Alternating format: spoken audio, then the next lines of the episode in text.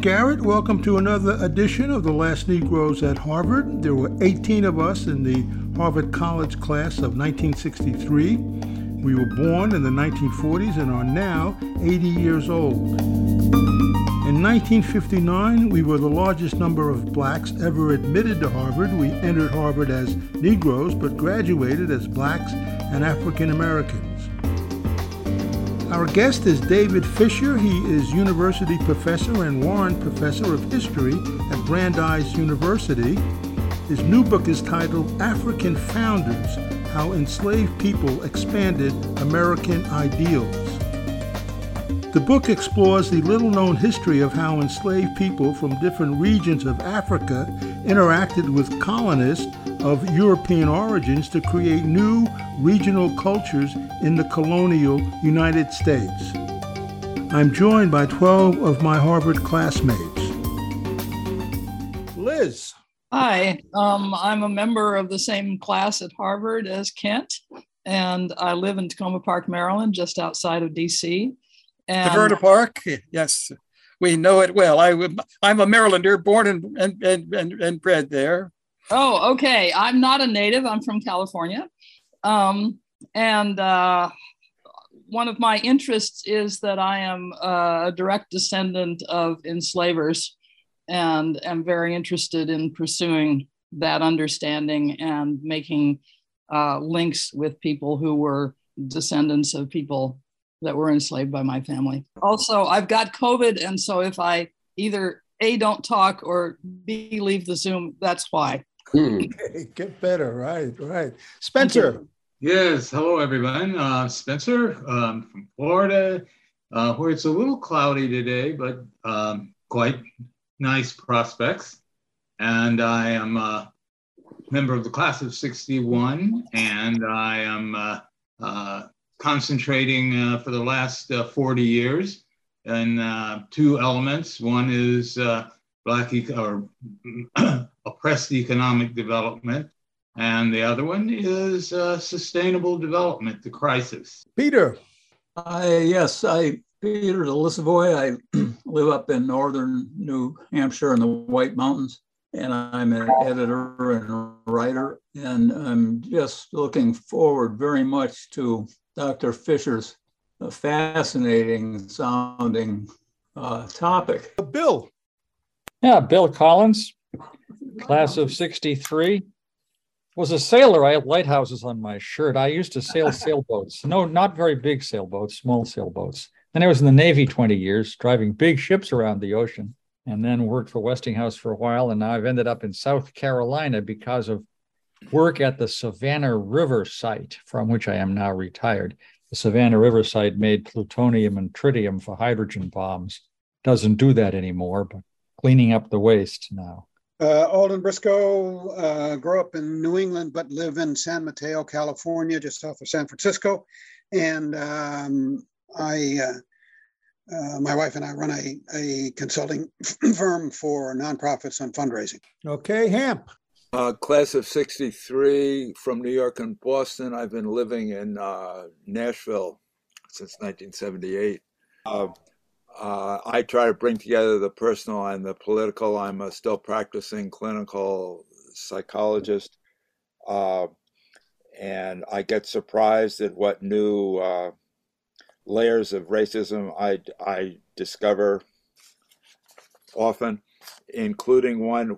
What what really shocked me on the write up for today, David, was that uh, uh, how much African influence has shaped uh, shaped us in our early years. And, and, I was I was very aware how much our, our, our culture is white and black in uh, recent years, but the idea that it, it, it was in started uh, way back 200, 300 years ago shocked me. Well, hi, uh, John Woodford here in Ann Arbor, Michigan, where I worked for the university, editing a publication for a number of years, and before that, I was in um, newspapers and magazine journalism. Okay, uh, David Allen. Also, class of 63 out in Concord, Mass, where you brought us Albion seed some years ago when Barbara Powell, my partner, was the director of the library. So looking forward to uh, see you're taking this next steps. Uh, my own life, I like to say, has been a sampler. Startups for the first decade, academic life uh, in Cambridge uh, schools we know all too well for the middle part, and then recent decades uh, activism, uh, both globally and very locally here. Very much looking forward. Thanks for being here. George Jones, again, class of 63. As Bill pointed out, the scene behind me is from Southwestern Ontario. I'm not there now. I'm in Ann Arbor like John, but I do hope to be there this, this time next week. All right. John, Husky, John, how are you? I'm fine. Uh, in Bloomington, Indiana, retired professor of African American and African diaspora studies, writer. Um, I have long been interested in the genesis and formation of America uh, with its encounter with people of African descent. Hi, Jeff Fox, originally from Chicago, also class Harvard 63, uh, long time uh, living and working in, in Latin America and write, writing about Latin America and Latinos, now writing fiction, living in Spain. Okay, Marcy. Um, living and working in New York City. Uh, I was the information center for the successful battle to get billions of dollars reallocated from the Westway Highway and Hudson River Development boondoggle to mass transit. And I've been working ever since to counter the rewriting of history by the losers to support bad Westway type policies and public spending priorities today. Okay. And Professor, welcome. Thank you so much for coming on. Thank you. It's a pleasure to be with you. And so tell us about your book and tell us about your life. We'll, well, let me say quickly that uh, this is. Uh, uh, this follows a, a, a, companion volume to a book that has already been mentioned here just a moment ago, Albion Seed, uh, which was about um, migrations of different groups of English speaking um, settlers who came from different parts of, of, Britain. Um, and, and, settled in different regions of different parts of the United States that I think had played a major role in shaping the, the regions. I won't go into great detail, just let me say very quickly it was uh, East Anglia, the east of England to, to New England. Uh, it was uh, f- from uh, the south of England and the west of England uh, to Virginia. Uh, it was from the north of England and, and some of uh, London um, uh, to uh, the to the, the Delaware Valley to Pennsylvania, New Jersey, uh, and then it was the from the the borderlands of North Britain, both Scotland and the north of England and and parts of Ireland. they moved to what they called the uh, American backcountry. And uh, Frederick uh, Jackson Turner uh, uh, persuaded us to call the frontier. And um, we, they, they did everything differently. Um, in terms of their purposes, their values, all Protestants, all sharing some British um, culture uh, together, but but with very very different results. And then from then the, the, it was a similar approach here um, to African um, uh, uh, groups coming uh, to America. Again, um, uh, uh, it was a it was a more diverse pattern. Went on over a longer period. and came from at, at least nine regions in Africa. and uh, I, I, won't go in, into great detail about all of them. Um, I think it's, it's, it's, laid out very clearly in the architecture of, of, of, of the book. Um, and, in each case, we get different groups of, of Africans who became leaders in America. Uh, and I think it was that diversity that was uh, of great importance, as well as the, the, the, the, culture of Africa itself. Now, I should also say that uh, my wife and I, I, I, I uh, my, my wife Judy is a, a botanist, a biologist uh, at, at, Harvard, MIT. Uh, and uh, we've we've been we're, we're both in our late 80s now, and have been tra traveling together on all of our various uh, uh, enterprises. and she's very very much of a of a, of a collaborator uh, in in this uh, in this project. Now, maybe I should shut up at that point. Um, I tend to talk on any after many years in the classroom. I I I, my, I, I talk for about fifty minutes on any subject. I think maybe I should uh, subside and invite uh, questions, comments. I'd like to take the, the all, all of this anywhere um, you all want to want to go. Uh, so I'll, I'll, I'll, I'll, I'll take my cues from, from, from your, from, from your questions. Okay. I just want to say, I really appreciate your uh, uh, listening. All the, all my professor friends are impossible to be on the other end of, and, and they won't shut up. I'm, I'm barely hearing you. Um, uh, thank you for being willing to listen. Thank you. I, I think what we all want to know is what were the big differences as to uh, the, the, the, big contrast of uh, Africans from one region rather uh, as distinct from those from another region. And if you can give some examples of, uh, you know, of, of, the consequences in the United States. Yes. Well, um, I think um, we, uh, I, I, I, we began, the book begins with with a movement for, of, to, to New England. And these were uh, Africans who came from West Africa, um, uh, they were mostly uh, uh people who shared uh, cultures that are African uh, scholars call Akan, A-K-A-N, cultures in, um, in, in, in, in um, um, um much of, of, of, of the, the, the, coastal West Africa. and they were, they, they, they came to New England, and I thought they were, they, they were, their numbers were not large. Um, but they had a strong sense of who they were. I think you can uh, say they came from uh, the Cote d'Ivoire. Uh, the, the, uh, I think the largest concentration of them came from uh, Ghana, as we call it today, uh, reaching into the, the, western parts of Nigeria. and they, they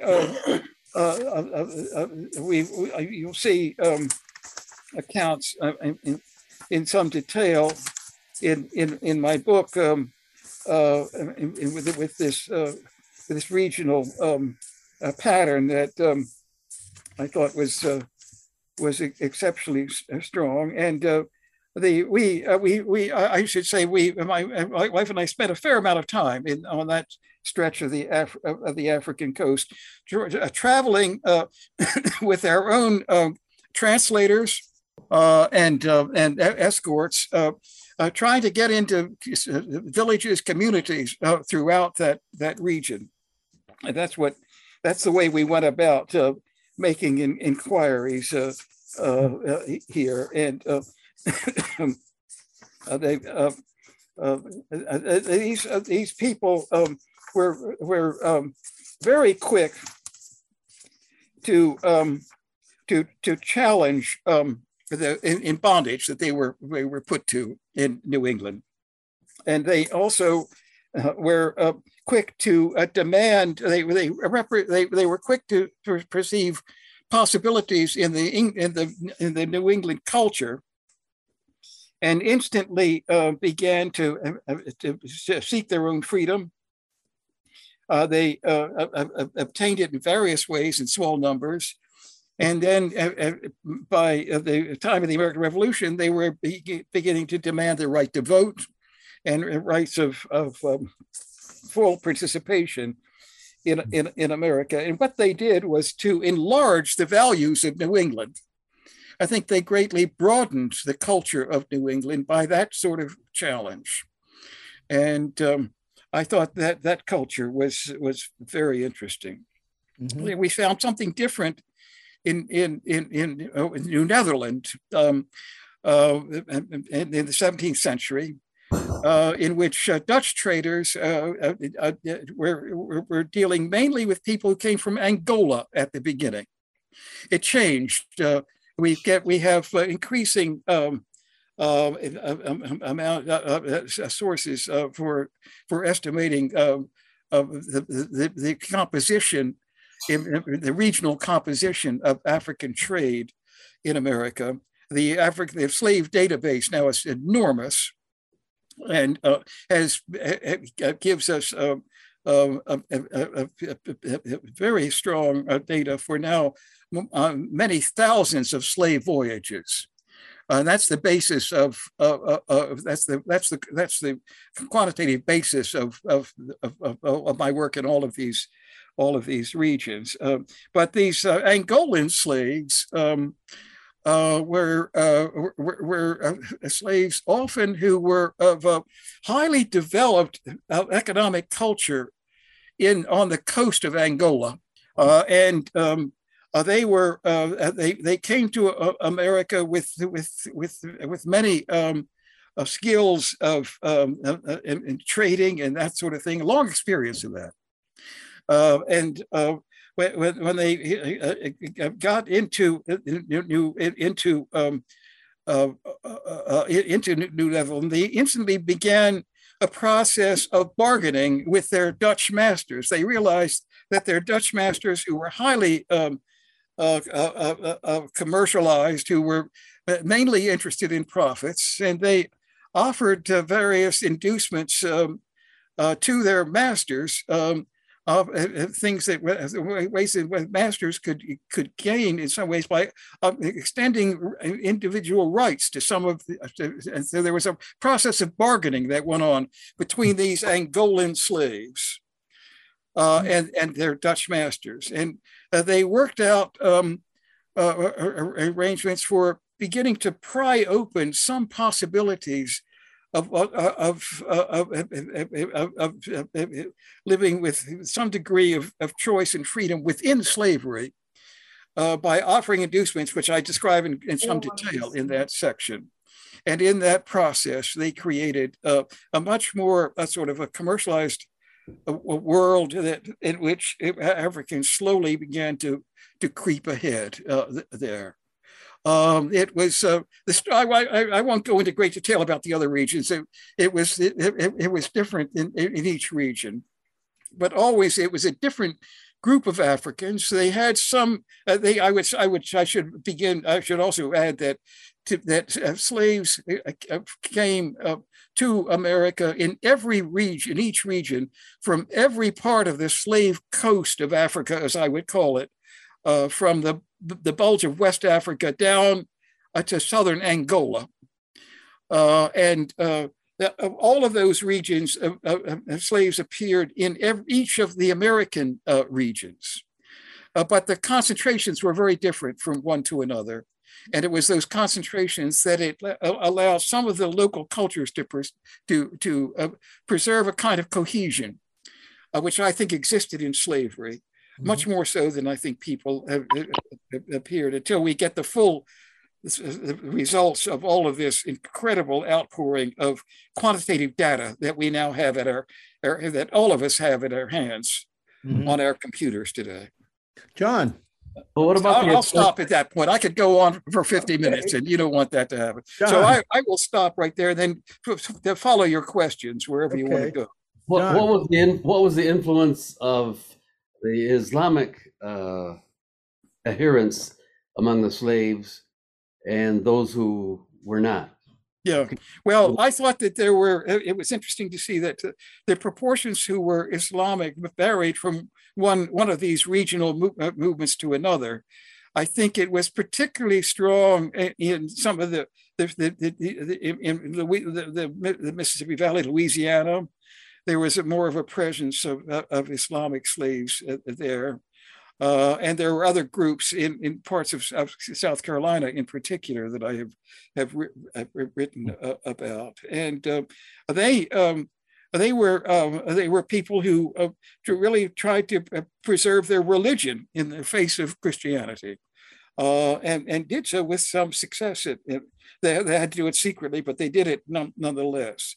And we know all this from the testimony of slaves themselves, primarily uh, which is what, what I'm drawing from uh, in these in the slave data database, and uh, so that I think that they everywhere they went, um, they created the Africans created a kind of um, Afro-European um, culture in America, borrowing from the, the, the, the, European cultures of their, of their masters uh, with Christianity, combining it with African religions um, um, and, and also with Islamic, with, with, with the Islamic group as well, to create a, they, what they did was to uh, expand the diversity of America in all of these ways, and also to add a kind of spiritual intensity to what was going on there, which I think has been very important to American history. Mm-hmm. Uh, Bill. Yes, I just wanted to go back to the English speaking immigrants. You, a brief comment, you said they were all Protestants. Well, of course, in Maryland, they were Catholics. Yeah, that's right. They were, uh, the, the, the Catholics were a minority in Maryland, uh, in, with some exceptions in St. Mary's and other parts of the of, of, the state. But Protestants very quickly became a majority in Maryland. Oh, indeed, yes, yes, yes. Which was which was changed, of course, in the mid mid nineteenth century. Yes, uh, Spencer. Yes, uh, I'm just delighted uh, with your work, David. Uh, you told my my family story, by the way, right at the beginning. Uh, I come from Akan people uh, Ashanti Coromante from uh, uh, Ghana, what is which is then the Gold Coast and the Ashanti yes. Empire. And you're right, they he, they did come to New England, and you're right, they were uh, highly skilled uh, and uh, negotiated, like you mentioned, with the Angolans. So did the Akan. The Coromante were the rebel groups and they had their own language. And part of the most of the slave revolts around uh, from the New World, all the way from uh, uh, from Suriname to Panama, all of Jamaica, everywhere, uh, were uh, often uh, organized by the Akan, by the uh, Coromante Ashanti.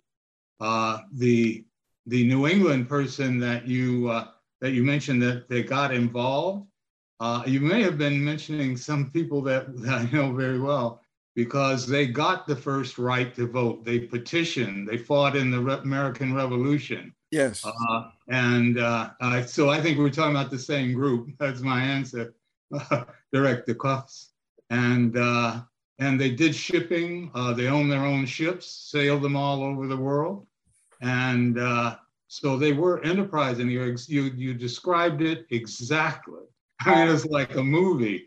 So I, I think your your work, I can't I can't wait to get to it. Uh, uh, it's got to be really fascinating. Thanks. I that. think these, uh, these these were uh, these were highly skilled uh, Many, many of the Africans who came to America were much more highly skilled uh, with a with a, a, richer culture than we we have we have perceived in them in earlier writings, and uh, uh, they they were also uh, economically more highly developed uh, than we have thought. They, for example, had developed techniques for um, um, iron working uh, even for for the creation of, for uh, uh, even for working making uh, steel, um, which they they had techniques for for for for doing that were in some ways uh, superior to some of the techniques in in Europe at the time, and all yes. of that was brought to America and put you to know, work. The, the, the and uh,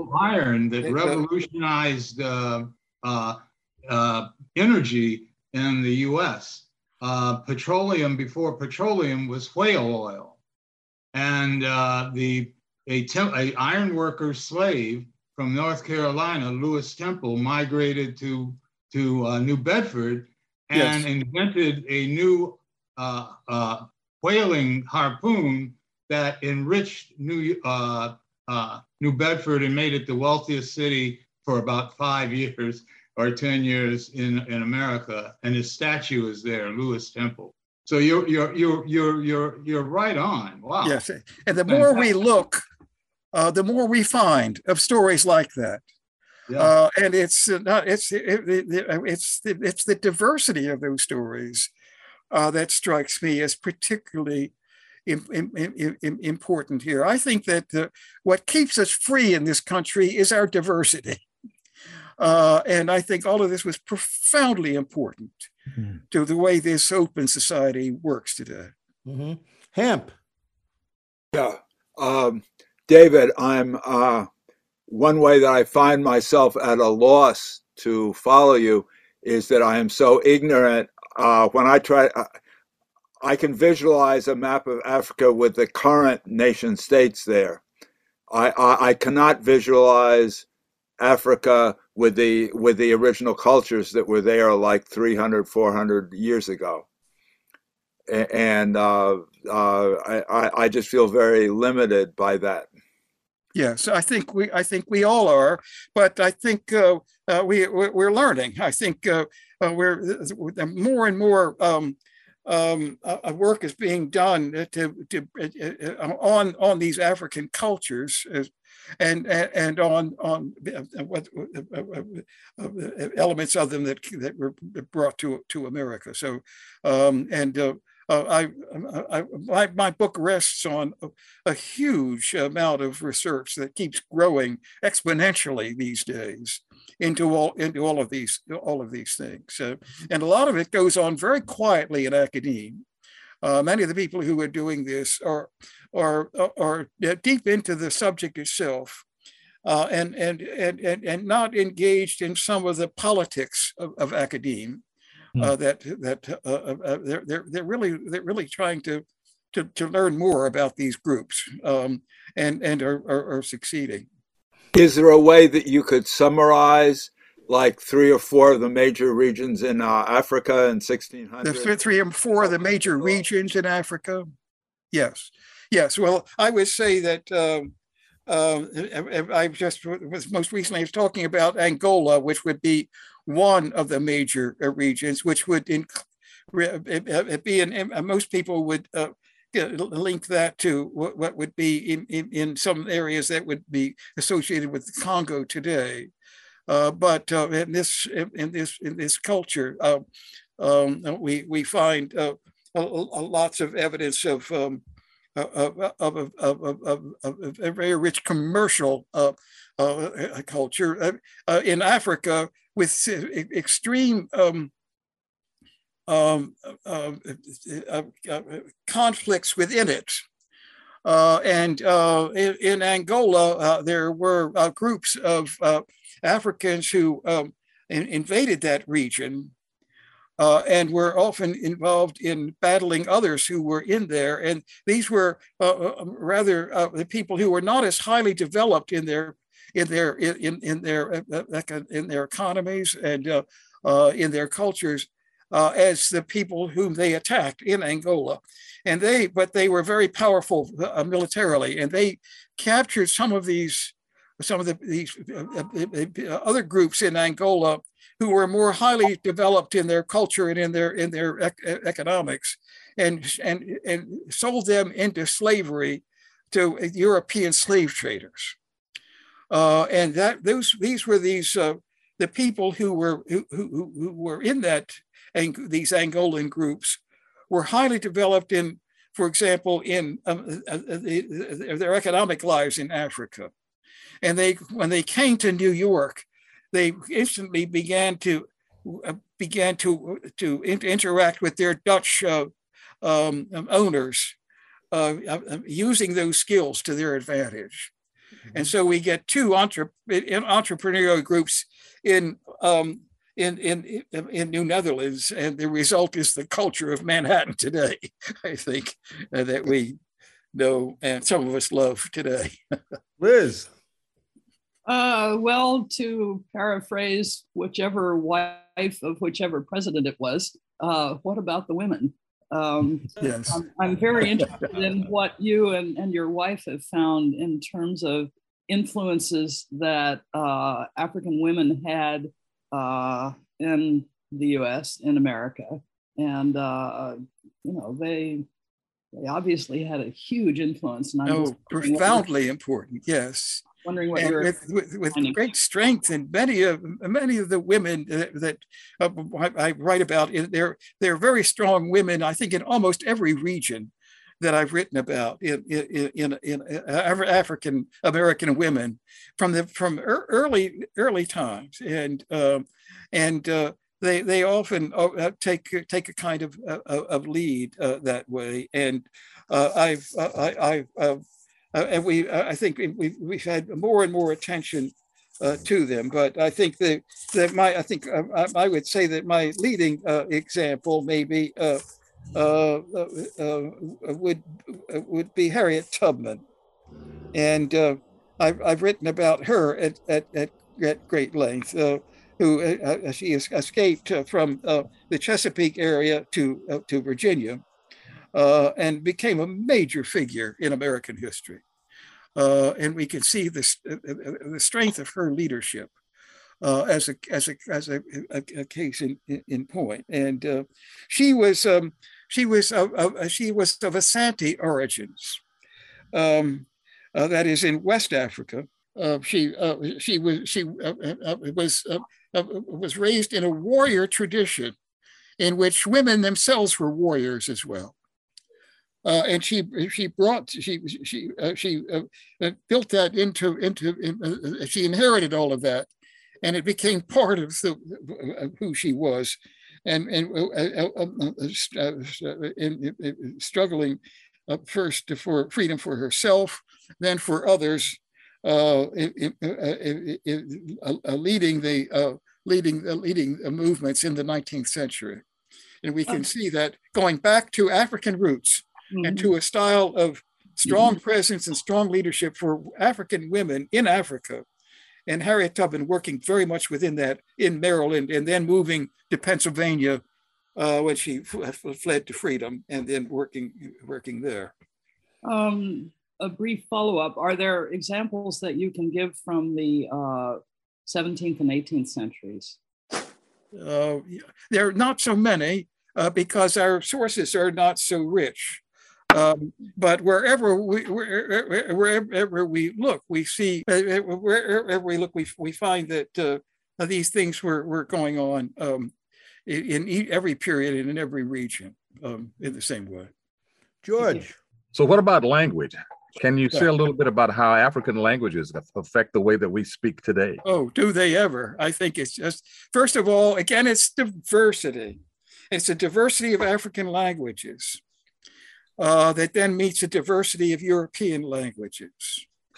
Uh, and uh, I, I, am not a linguist myself, but it's clear that, uh, that Afri- African speechways um, became part of became African American speechways, and have entered very much into, into into the I think the very texture of of American of American of American speech. I think uh, uh, we, uh, we uh, uh I think as as American English uh, became increasingly uh, distinct from European English, we can see that African, the, the, the, the, diversity of African languages, of the, the richness of, of sort of, of, of, of,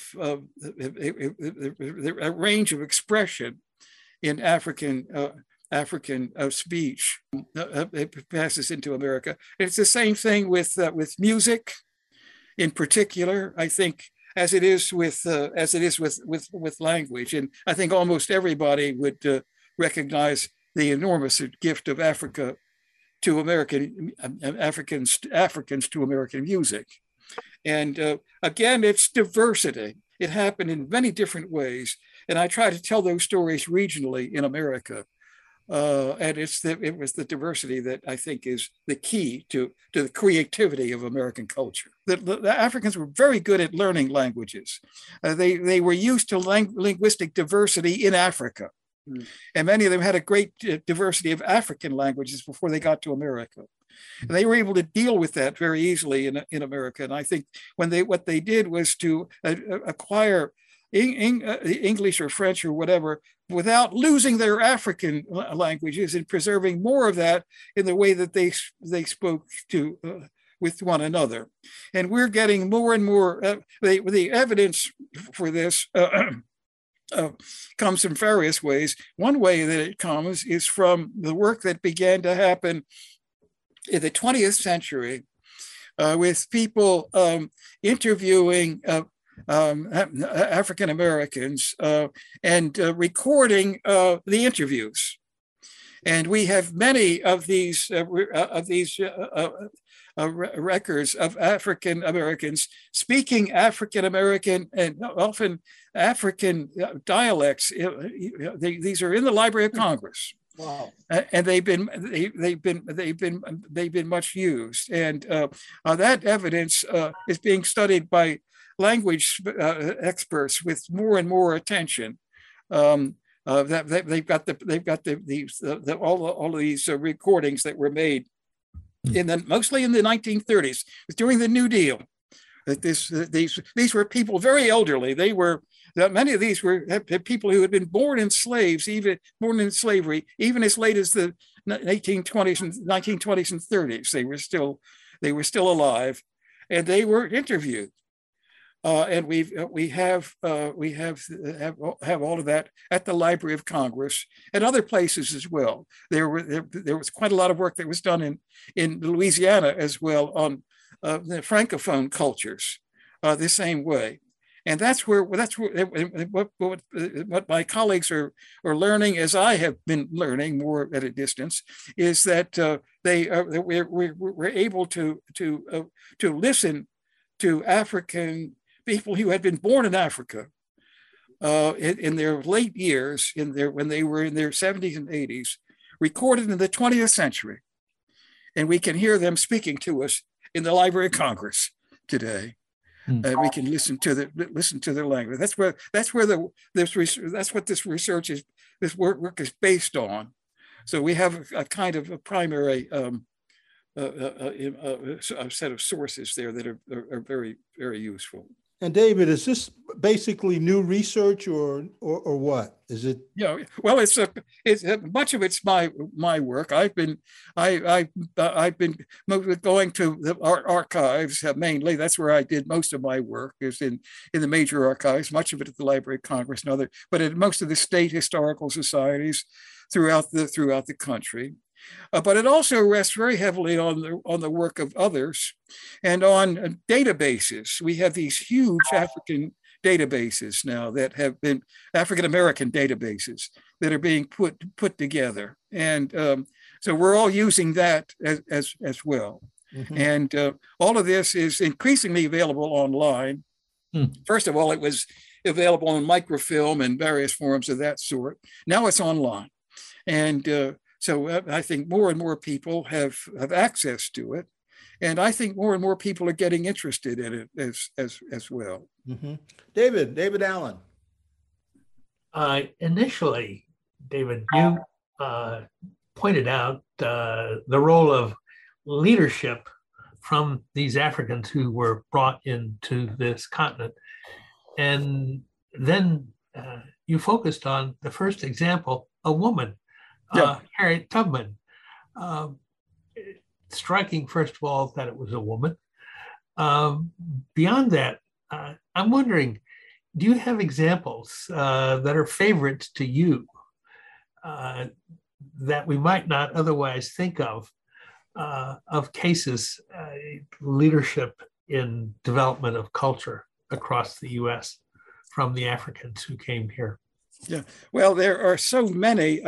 And uh, I, I, in every region, I think there are there were different groups of uh, of, of, of, of, leaders, uh, and uh, I, I, I, don't know. I'm hard pressed to um, to to come up with a lot of specific examples, but let's see if I can uh, if I can recover a, a few. I, I, talk about um, um, uh, John uh, in New England. Uh, and uh, he um, uh, was um, these were these were slaves who came from Anamabo, mm-hmm. and many of them were also slave traders. Some of them. uh, even as they themselves became enslaved and were sent. And uh, this uh, man uh, um, um, had a son, John Karate had a son named William Anna Seseraku, and you'll find him on page 45 of my book. And um, he um, was called the Prince of Anamabo. Um, and um, uh, he um, uh, had uh, a, a, a, quite a, career. He was a slave in Barbados. Uh, then his, his father, who was very powerful in Africa, uh, learned what had happened to him. His father was, uh, was an African leader in Africa. And he intervened with friends of his in London and bought his freedom, if you hmm. can believe that. Uh, and um, he was celebrated as the Royal African, received by the English royal family.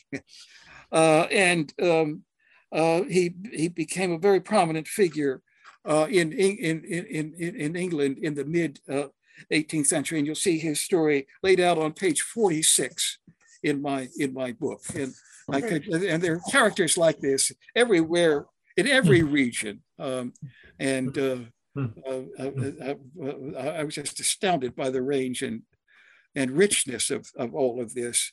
And what I tried to do in my book was to bring these individual people um, to life again, uh, 300 years later. Uh, and to, um, to, because in many cases we have their own words, we have the accounts of people who knew them well.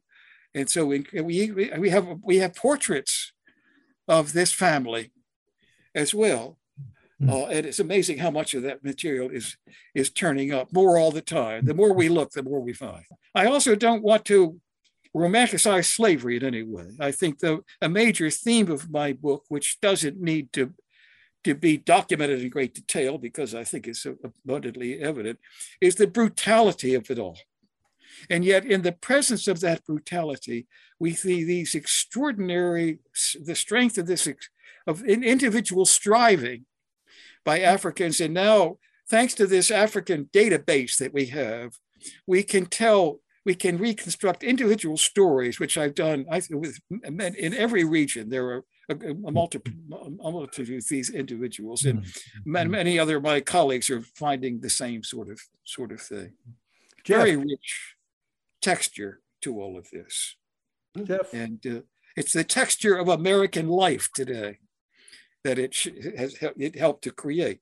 And I think all this, uh, to me, reinforces what I think is one of the most important um, perceptions about American history, which was uh, uh Madison's idea that uh, it's our it's pluralism in America that that makes us free, and this is diversity that's squared and cubed and compounded on itself, uh, and I think that becomes a source uh, uh of of creativity, and also I think the interesting paradox is that the more diverse it became, that diversity had the effect of creating a kind of stability it made it more and more difficult for any one group but to dominate the whole system.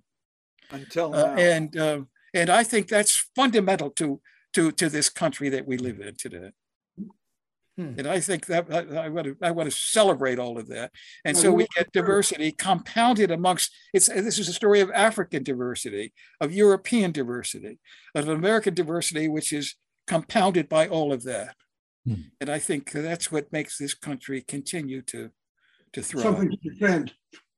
Mm-hmm. Bill. So, yeah, a couple of comments. First of all, on this diversity, you know, which I agree with you completely, that it's extremely important and a core source of the great strength of this country. And yet today we have political movements to try and suppress it. Yeah. Right. In the teaching of history and in the political sphere and so on, which is just terrible. And uh, of course, that's not new, I suppose. I mean, of course, the Ku Klux Klan was an yeah. expression of that before and so on. Um, but I was wondering, you mentioned these databases. Uh, are they accessible to us, and how do we find them? Or do you buy your book and look in your look in your uh, bibliography? Yeah, yeah. To find these databases you mentioned. Well, you, you can begin to get access to them very easily online today. They're, they're, nearly all of them are online, and the, the American slave databases are, are on uh, online today. So so that, that it, once you get I mean, get into it, and they, I think it it rapidly opens up and is becomes very accessible to anyone who really wants to to to, to, to burrow to burrow into it. And um, we get we're getting more and more interest uh, by Africans in their own individual past. Uh, the African genealogy, African American genealogy is booming these days, and so we're seeing that as a as the Africans themselves or African Americans themselves are are, are getting in, very active in, in, in all, all, of this. And uh, but the, these are major, these huge databases that I, I cite in my book and uh, or, or the or the main or, or, or the quickest way in, and they're they're mostly accessible. Often you have to be able to get into them through an academic library. Uh, Gwendolyn Midlo Hall um, uh, is, a, is herself African American in Louisiana and has taken a lead uh, in organizing uh, the, the, searches and uh, uh, helping other people to search themselves. And there are many other people who are uh, working like that. She has been instrumental in building some of these databases and working with other scholars as well. And there are many other people like that all over the, the United States who are doing this, this work.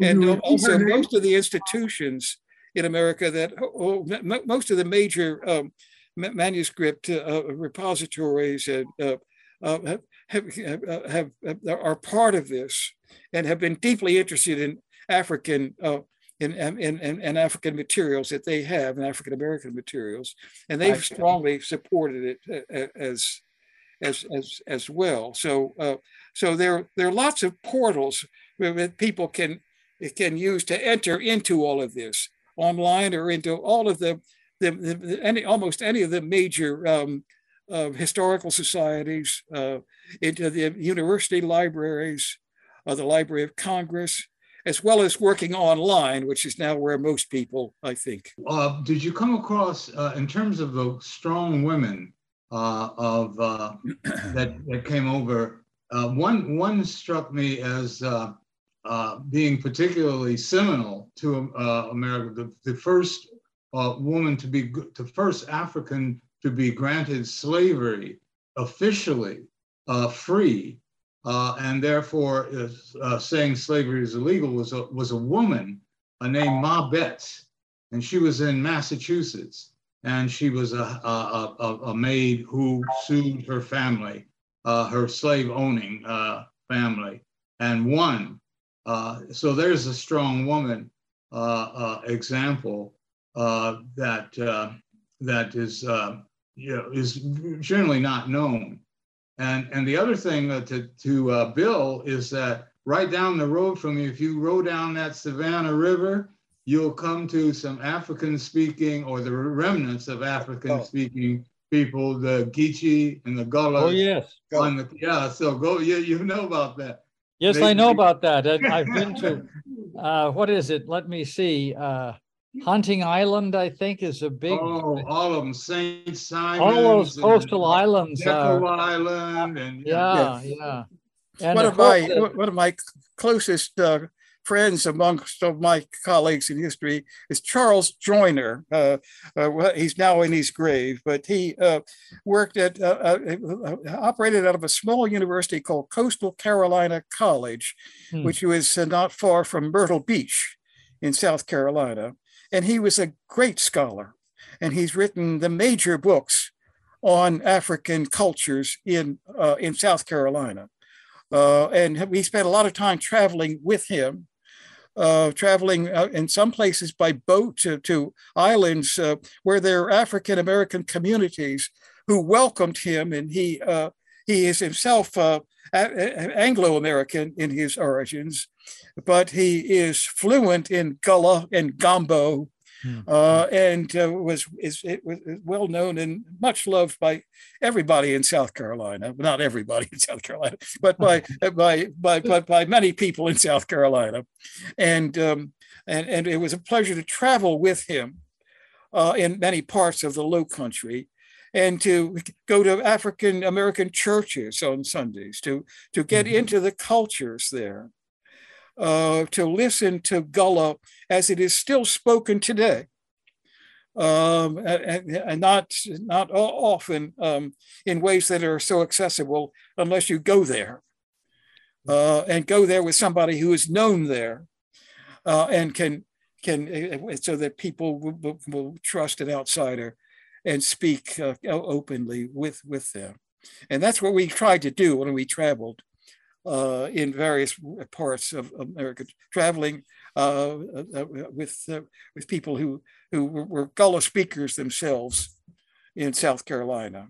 And we did mm-hmm. similar things like that in Louisiana and other parts of the South as well. Stepping back from our conversation today, I can't help being reminded that uh, our multiculturalism, our multicultural society is often described as a great experiment, uh, frankly, often held up as uh, a great risk. A democracy can, cannot possibly happen. Whereas, in fact, our conversation today has, you have brought out that it's precisely that which is where the strength lies. Yes. Because uh, power must be distributed across groups instead of one taking dominance. Yes, and I think it's important to um, that, that, that, we we we encourage. It's important to to not only to keep all of that alive, but to to keep keep it keep it growing, and it is. It really is these days. I think we're all very impressed by your work and and uh, some of the details that you have revealed are, are just fascinating. And it, uh, clearly, it's been a life's work. And I'm just wondering how you got started. Was there some particular experience that sparked this and, and made you think, wow, I have to get into this. I'm going to pursue this, this research. Was there something, some early experience of yours that got you got you going? Well, I think there were a fair number. I, I grew up uh, in Maryland, mostly in the city of Baltimore. Mm. And uh, my father um, became the superintendent of schools for, for Baltimore City. His name was John Fischer. He was an extraordinary man. He uh, and uh, in his grave now, but he uh, then he went on to become the president of Columbia University for a, a brief time, Columbia University Teachers College, uh, and uh, but he. Um, he uh, presided over a segregated the, school system in Baltimore, and then when Brown versus Board of Education came down, um, he led the process of integration. And he did it in a very thoughtful and, and careful way, but he also did it very quickly. Uh, and it, there was an enormous backlash. Uh, but uh, but it but it it, it it it kept moving, and he has always been he was a, a very important example, exemplar in, in, in, my life. And then we also had African Americans working in my family. Uh, there was a woman named Flora Jackson, Flora Jackson. Uh, she was a tall African American woman. She was over six feet tall. And she worked first for my grandmother, uh, beginning in the, I don't know, 1930s or so. Uh, and then she kept on for oh, into the 1980s. Uh, and she worked for my my my mother, uh, and then she worked for my wife Judy, and then she looked after our, my my children as well. And she had a presence in in the in the lives of five generations in my family.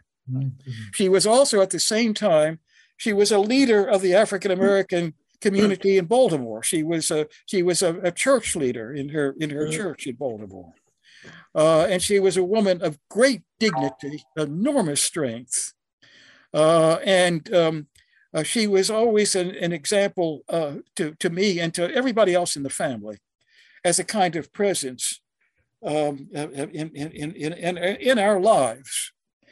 Uh, and I remember her in, in, when I was a very small child. She uh, and, and, it continued even into into into um, the adult years. And there were many other people like that. I could uh, multiply examples, but um, uh, we had contact with many African Americans in in Baltimore, as well as with uh, leaders in the Baltimore community, uh, and and all of that shaped the world in which I in which I grew up. Mm. and my my first uh, serious piece of history was as a as a, as a, a junior paper at Princeton, where I was an undergraduate, uh, and it was um, uh, it was uh, about. Um, uh, I thought that, that Vann Vann Vann Woodward, I I thought wrote a very powerful book called The Strange Career of Jim Crow. Hmm. And I thought that he had missed something very important, which was about the long history before uh, the period in which he mainly worked was the late 19th century. And so my first, my first, uh, uh, the first serious piece of history that I wrote as a junior paper at Princeton was about uh, African American history. It was the first round when I was, uh, what was I, 16 years old at the time, uh, and, and 17 years old uh, and it it, it, it, it grew it grew grew from there. Well, thank you so much for coming on. It's been really quite fascinating, and uh, good luck on the book. Well, thank you for your interest in it, and uh, uh, to be continued. okay, great. Thank you, everybody. Thank you. That was University Professor and Warren Professor of History at Brandeis University, David Fischer. And that's it for this episode of The Last Negroes at Harvard. I'm Kent Garrett. You can hear more episodes on our podcast, which you can find on Apple Podcast and Spotify, or from wherever you get your podcast. Plus, you can read all about us in the book, The Last Negroes at Harvard.